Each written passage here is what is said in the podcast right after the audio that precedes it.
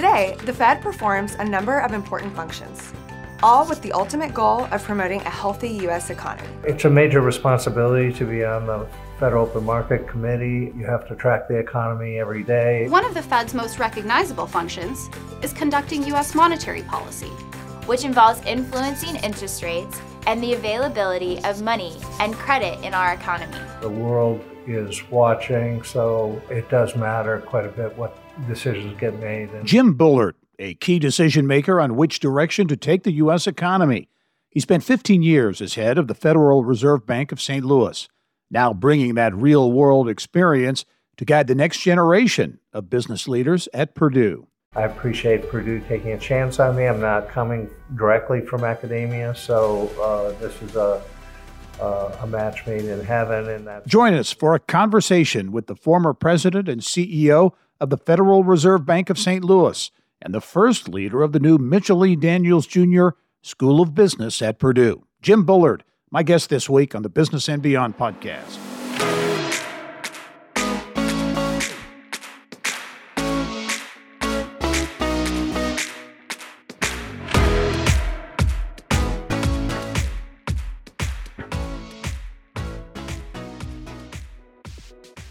Hello and welcome to the Business and Beyond podcast presented by PNC.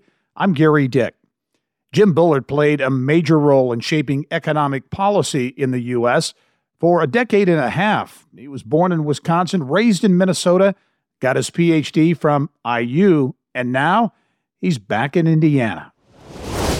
And I am pleased to be joined on the podcast this week by Jim Bullard. Jim's the former president uh, CEO of the Federal Reserve Bank of St. Louis, and currently the dean, the inaugural dean of the Mitchell E. Daniels School of Business at Purdue University. Jim, welcome to the podcast.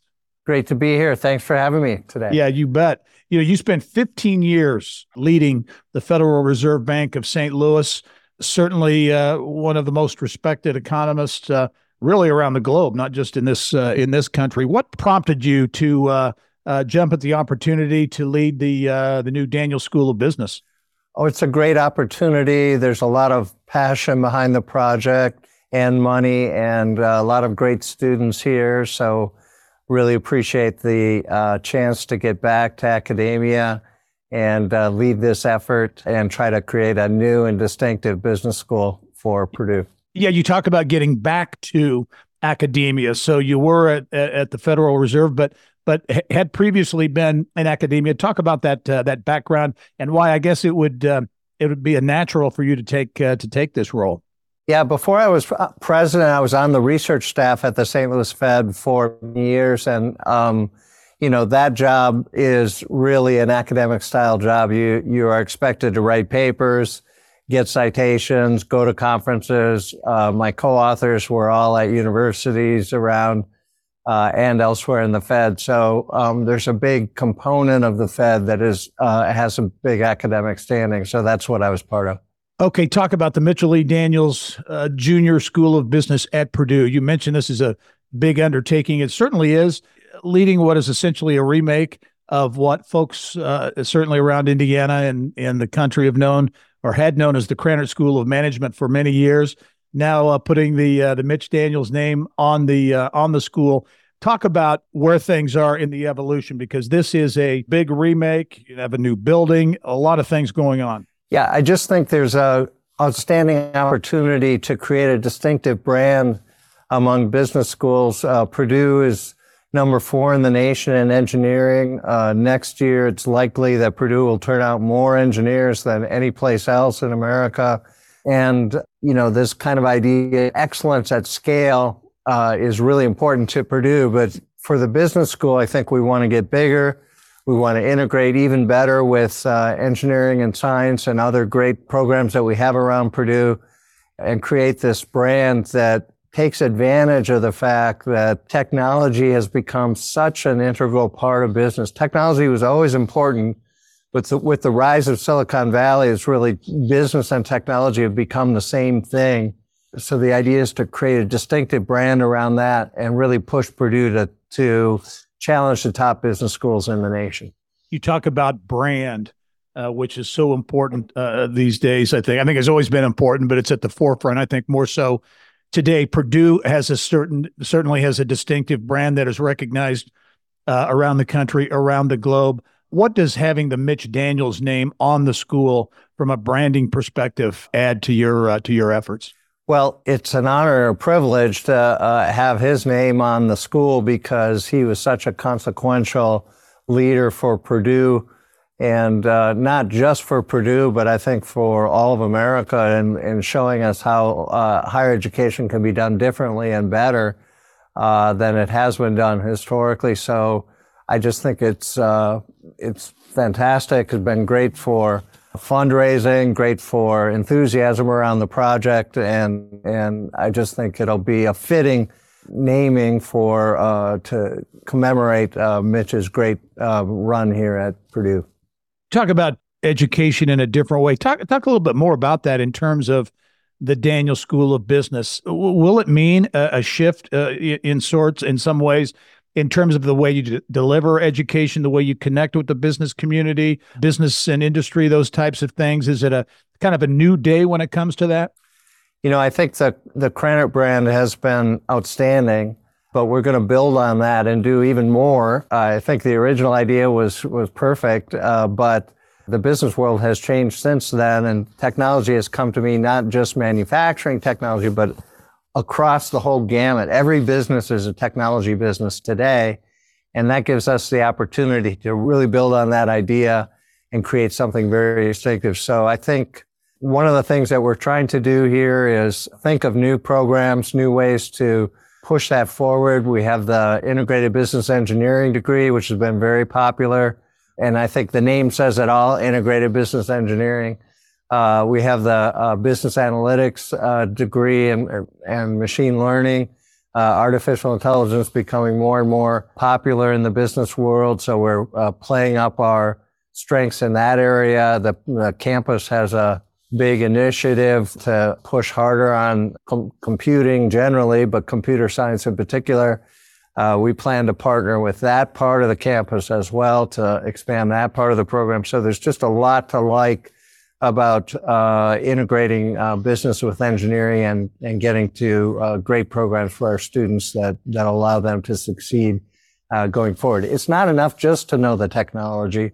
You have to know the technology these days and have business acumen. You can't just have one. You might, if you just have the know the technology, you don't have the business acumen, you're going to get beat up in the business world. And yeah. if you just have business acumen and you don't know the technology, you're also going to get beat up in the business world. So we're going to be able to put those two together, which has been going on for a long time, but even better than our rivals and uh, really challenge the top programs in the nation. You view this, I, I, I sense, as a real opportunity from a competitive standpoint to take advantage of the strengths, Purdue strength in technology and engineering and the business side of things. And as you produce uh, and add to that talent pipeline, producing graduates that have the skills that uh, really are, are truly relevant today. That's absolutely the idea. And I think, you know, there are many other initiatives going on around campus, which we'd like to connect with. Lots of ideas about entrepreneurialism, you know, starting new companies based on new technologies, partnering more, even more than we already do. We do partner a lot with uh, corporate America, but even more than that and continuing to make Purdue the most recruited campus in the nation uh, because of the uh, great students that we're turning out. 70% STEM students on campus today, and it's probably even rising from there. So uh, a lot to like about uh, the current situation here. Uh, you've just passed, I think, you're approaching six months on the job officially, so about a half a year into this. Uh, a lot of things going on there. I know, in looking at some of the background, in terms of the establishment of the Daniels School. Uh, you kind of had a three pronged approach to recruit talent, secure resources, and develop strategies. How, how would you uh, assess your progress six months in? Well, uh, resources took a big step forward when we got the grant from the Lilly Foundation, uh, $100 million to campus, uh, $50 million to the Daniels School. Uh, that's supplementing uh, many other supporters uh, that have offered money to help us, and, and we really appreciate their gifts and their support.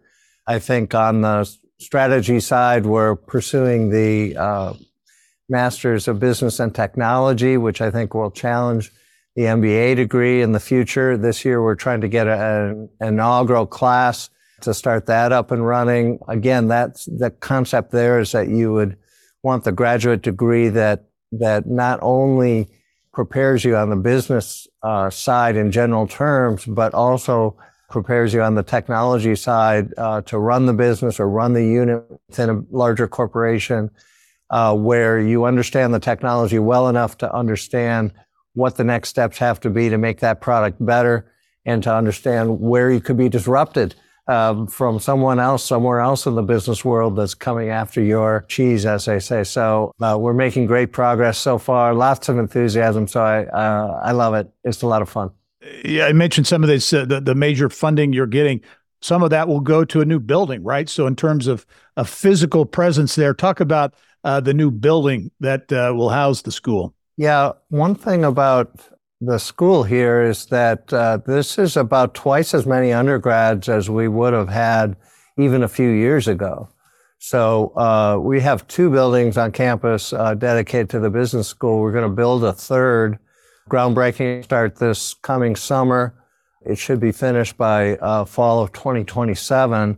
You have to get going on these things in order to have uh, have the physical plant in place uh, in the future. Um, so we are growing applications were up double digits this year. Uh, admits are up double digits this year. So we'll see what the final class turns out to be later. But it certainly looks like we're going to continue to grow.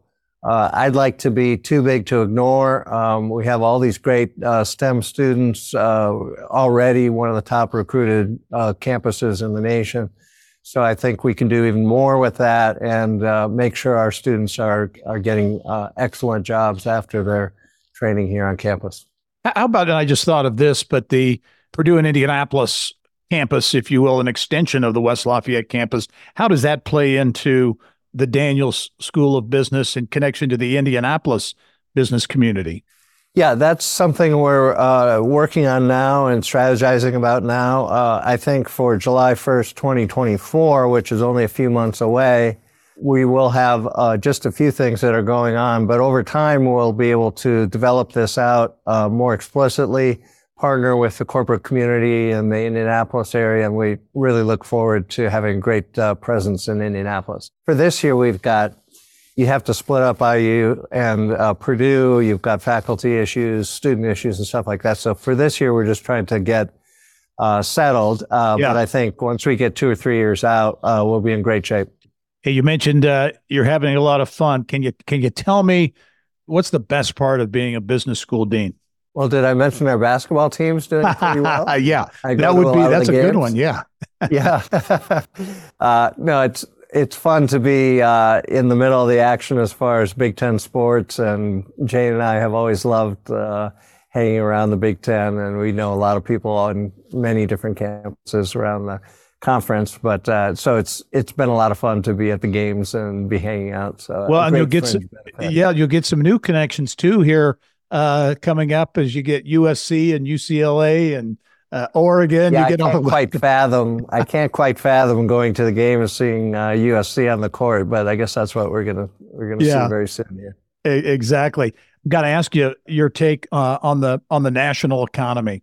Want to get your take on Indiana too, but as you look at the national economy, and certainly it's uh, it's in greater focus in this this election year as well.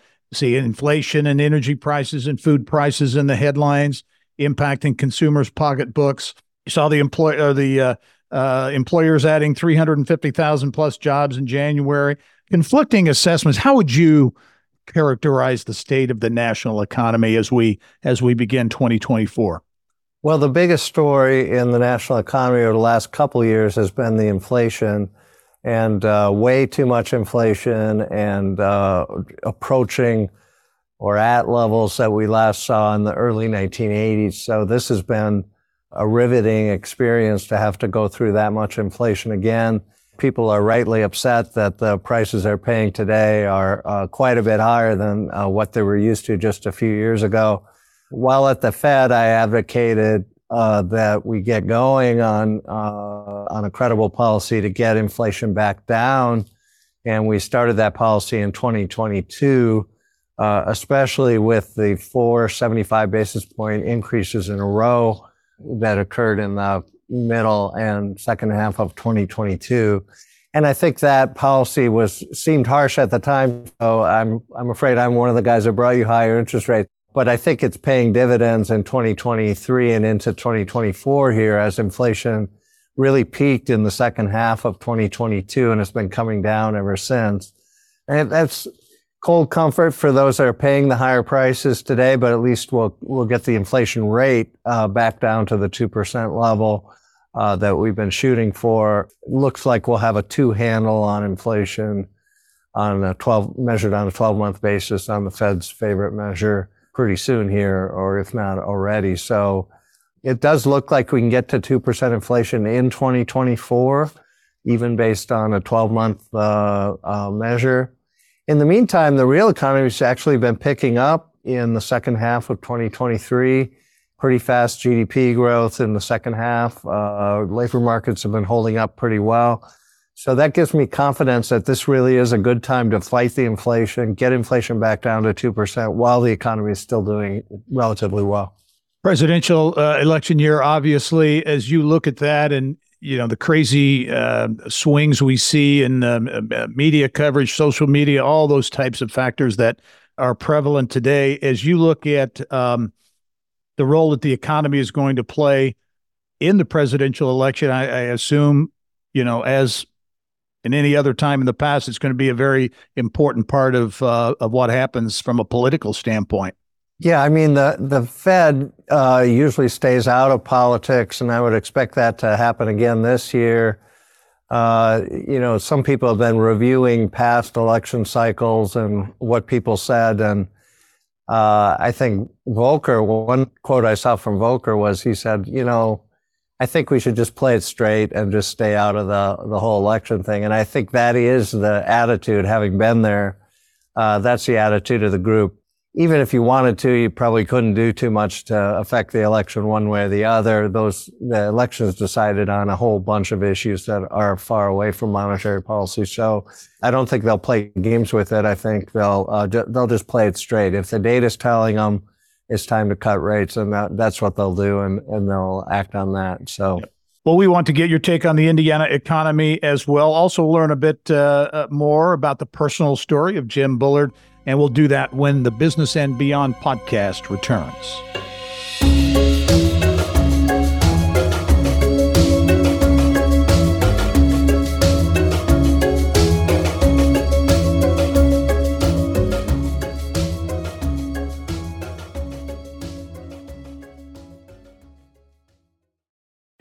At PNC Bank, we're committed to making a difference in the lives of our customers and communities by helping them move forward financially. As a Main Street bank, we try to do right by our customers with every encounter. Our local teams offer personalized financial advice to help guide you in making the best decision. We're proud to be part of your community. PNC Bank. See how we can make a difference for you at pnc.com. Copyright 2022, the PNC Financial Services Group Bank, all rights reserved. And welcome back to the Business and Beyond podcast presented by PNC. My guest this week is Jim Bullard. He is the former president and CEO of the Federal Reserve Bank of St. Louis, had that uh, uh, role for some 15 years. He is the inaugural dean of the Mitchell E. Daniels School of Business at Purdue University, uh, a very big job in the remake of what was known as the Krannert School of Management uh, at Purdue. And uh, Jim, you're a Midwesterner, right? An upper Midwesterner, born in Wisconsin, raised in Minnesota. That's right. Uh, my family moved from Wisconsin to Minnesota in uh, when I was six years old, and uh, so all of my uh, schooling uh, was in the Minnesota schools. And then uh, I just remind listeners that we also lived for 33 years in St. Louis, so we have close connections to the community there.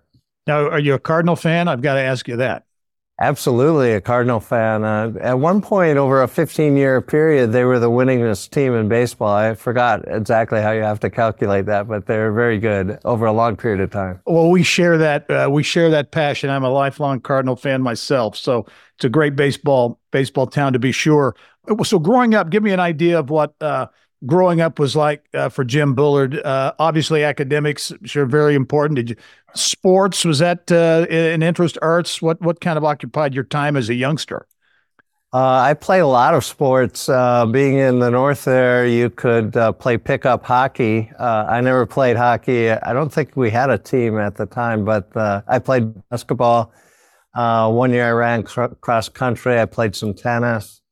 Uh, so lots of different sports, and it, uh, it was uh, it was fun times. When it came time for college, where did you think about going? Where did you end up?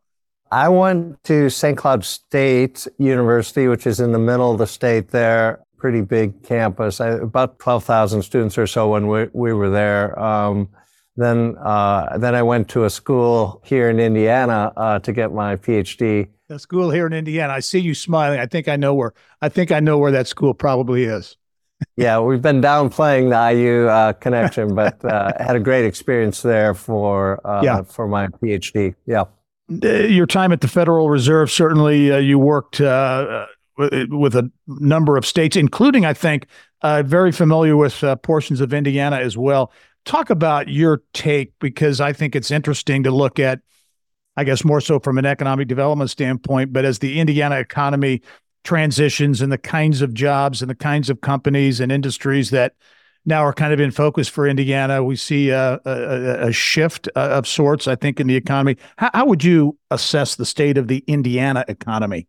The Midwest generally, and Indiana in particular, uh, you know, seems to be doing relatively well. Um, I I have been encouraged by something that's been in the headlines recently, which is uh, if you look at the top 10 companies in America by market capitalization, Lilly has moved into the top 10 uh, recently. And, and it's just, uh, it's just stuck in my head because so many of those companies are on the West Coast. Uh, if right. you look at it, uh, Apple and Microsoft in particular, you know, Facebook, NVIDIA, these are Silicon Valley or Seattle.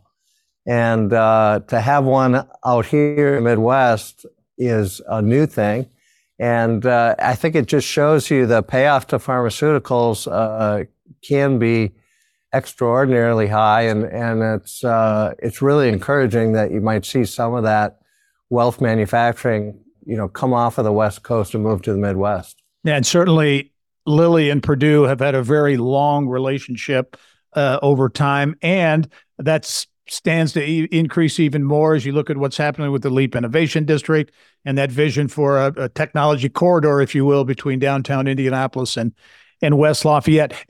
As you look at uh, some of these these industries that Indiana is competing uh, to get and succeeding in, in new energy, huge solar uh, investments in Southeast and Northwest Indiana, uh, data centers uh, now, Google up in Fort Wayne, Meta down in Southeast Indiana. Uh, certainly, the electrification of the auto industry, a different kind of manufacturing. Your take on that from a from a you know if you're a family or folks here in, in Indiana growing up, it's a different kind of uh, economy, I guess. Is that is that cause for concern, or should it be cause for optimism that uh, at, at what's ahead? Now, those those industries uh, all look promising. Uh, of course, you can never guarantee results, but I love the I-65 corridor project. I think uh, that's exactly the right idea. We've got chip manufacturing uh, as a possibility for uh, Indiana as we reshore and try to get more chip manufacturing in the U.S. Um, so I think there's a lot to like about what's going on, and I think the state has been uh, aggressive in in trying to think about well what does the future really hold? What kinds of jobs do we really want to attract? And how could we get those jobs uh, to land here? And so lots of good things going on. As you look at you talk about the reshoring uh, when it comes to manufacturing in particular chip manufacturing and the chips act senator todd young certainly a uh, a driver of that legislation. There are critics of that to be sure but there are a lot of people who suggest that that can be a very positive thing including for states like Indiana. Schools like Purdue uh, obviously play into that and, and a, and, a, major asset in that regard. As you look at, at, at, at computer chips, microelectronics, that kind of thing, is that, a, is that an industry that Indiana can excel in? I think it is. And uh, I think that, you know, when you think geopolitically, you can see that you, it's probably not the wisest thing to have all the chip manufacturing in Taiwan, which is Yeah. basically uh, what, we're, what we're doing right now. So to diversify that out across the globe and make sure that the politics, global politics doesn't come back to bite you later on, I think that would be wise.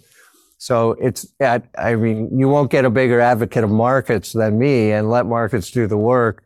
But sometimes you have to temper that a little bit with, uh, with the realities of what's going on globally. So, uh, that's what I would see in the CHIPS Act, a deliberate effort to, uh, move some of the production, uh, around and diversify a little bit around the globe.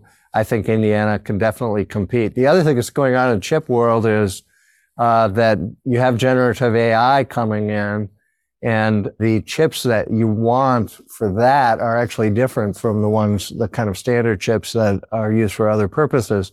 So that's why NVIDIA has become so popular. But generative AI is really running rampant on Wall Street right now.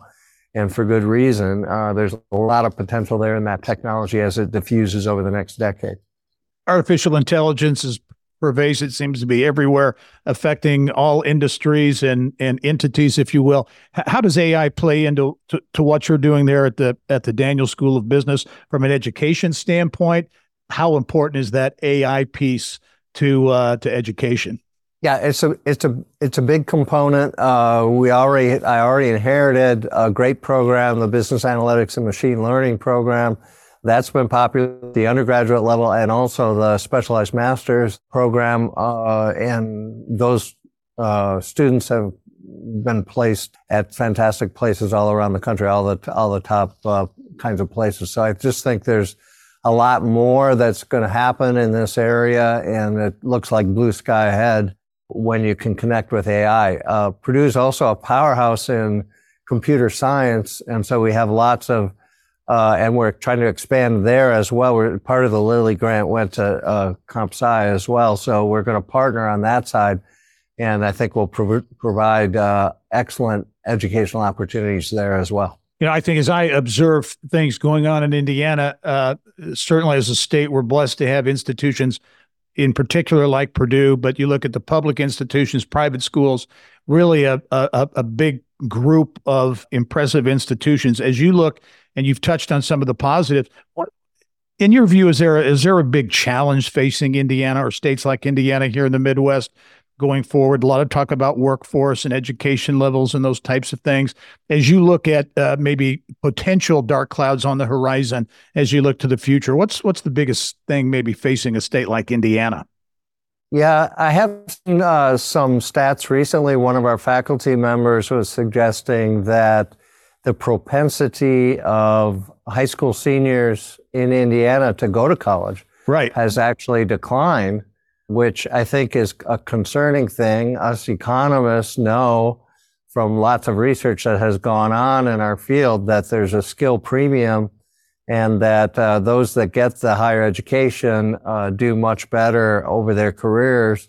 So to have people deliberately saying that they don't want to do that and they, they're going to kind of wing it on their own, you can do well from doing that, and certainly some of them will, but that isn't the, you aren't playing the odds when you're doing that. So hopefully I can, uh, a few more uh, high school seniors to coming uh, uh, to Purdue or going to one of our other fine institutions in the state, but um, would be concerning if you have that dropping over time on a sustained basis. Final question for you, Jim. What what can we expect? Uh, uh, I know you have so much going on there, but from the Daniels School of Business uh, at Purdue here in 2024, you mentioned a groundbreaking on uh, a new uh, a new state of the art building. What what will the rest of 2024 look like? Uh, well, I, I want to make a little bit of progress every day. I think with a big project like this, you can't bite everything off at, at once. Hopefully, we'll get good prioritization about things that can be done near term, things that'll have to wait for the medium term. Uh, we're moving quickly. We put a management team in place just a few weeks ago, including some outsiders, but a lot of insiders here that know uh, how the university works. So we have a lot of um, uh, a lot of work to do, but I, I call it happy work uh, when you're trying to uh, build something up and you have as much enthusiasm around it as you have here. Well, we are happy that you are, are here in Indiana, Jim. Jim Bullard is the inaugural dean of the Mitchell E. Daniels School of Business at Purdue University. And Jim, I look forward to seeing you in person soon. And uh, good luck to the Boilers, getting uh, getting closer and closer to March and that really exciting time of year. So we'll be following that as well. Great. Uh, thanks for the opportunity to talk today. All right. Jim Bullard, the former president and CEO of the Federal Reserve Bank of St. Louis and once again, the Dean at the Mitchell E. Daniels School of Business at Purdue. And thank you for joining us on this edition of the Business and Beyond podcast. We're presented by PNC and a weekly conversation with achievers in business, sports, entertainment, and beyond. And you can download all of our episodes and get Indiana business news 24 7. All you have to go- do is go to InsideIndianaBusiness.com. I'm Gerry Dick. Thanks for joining us. We'll see you next time.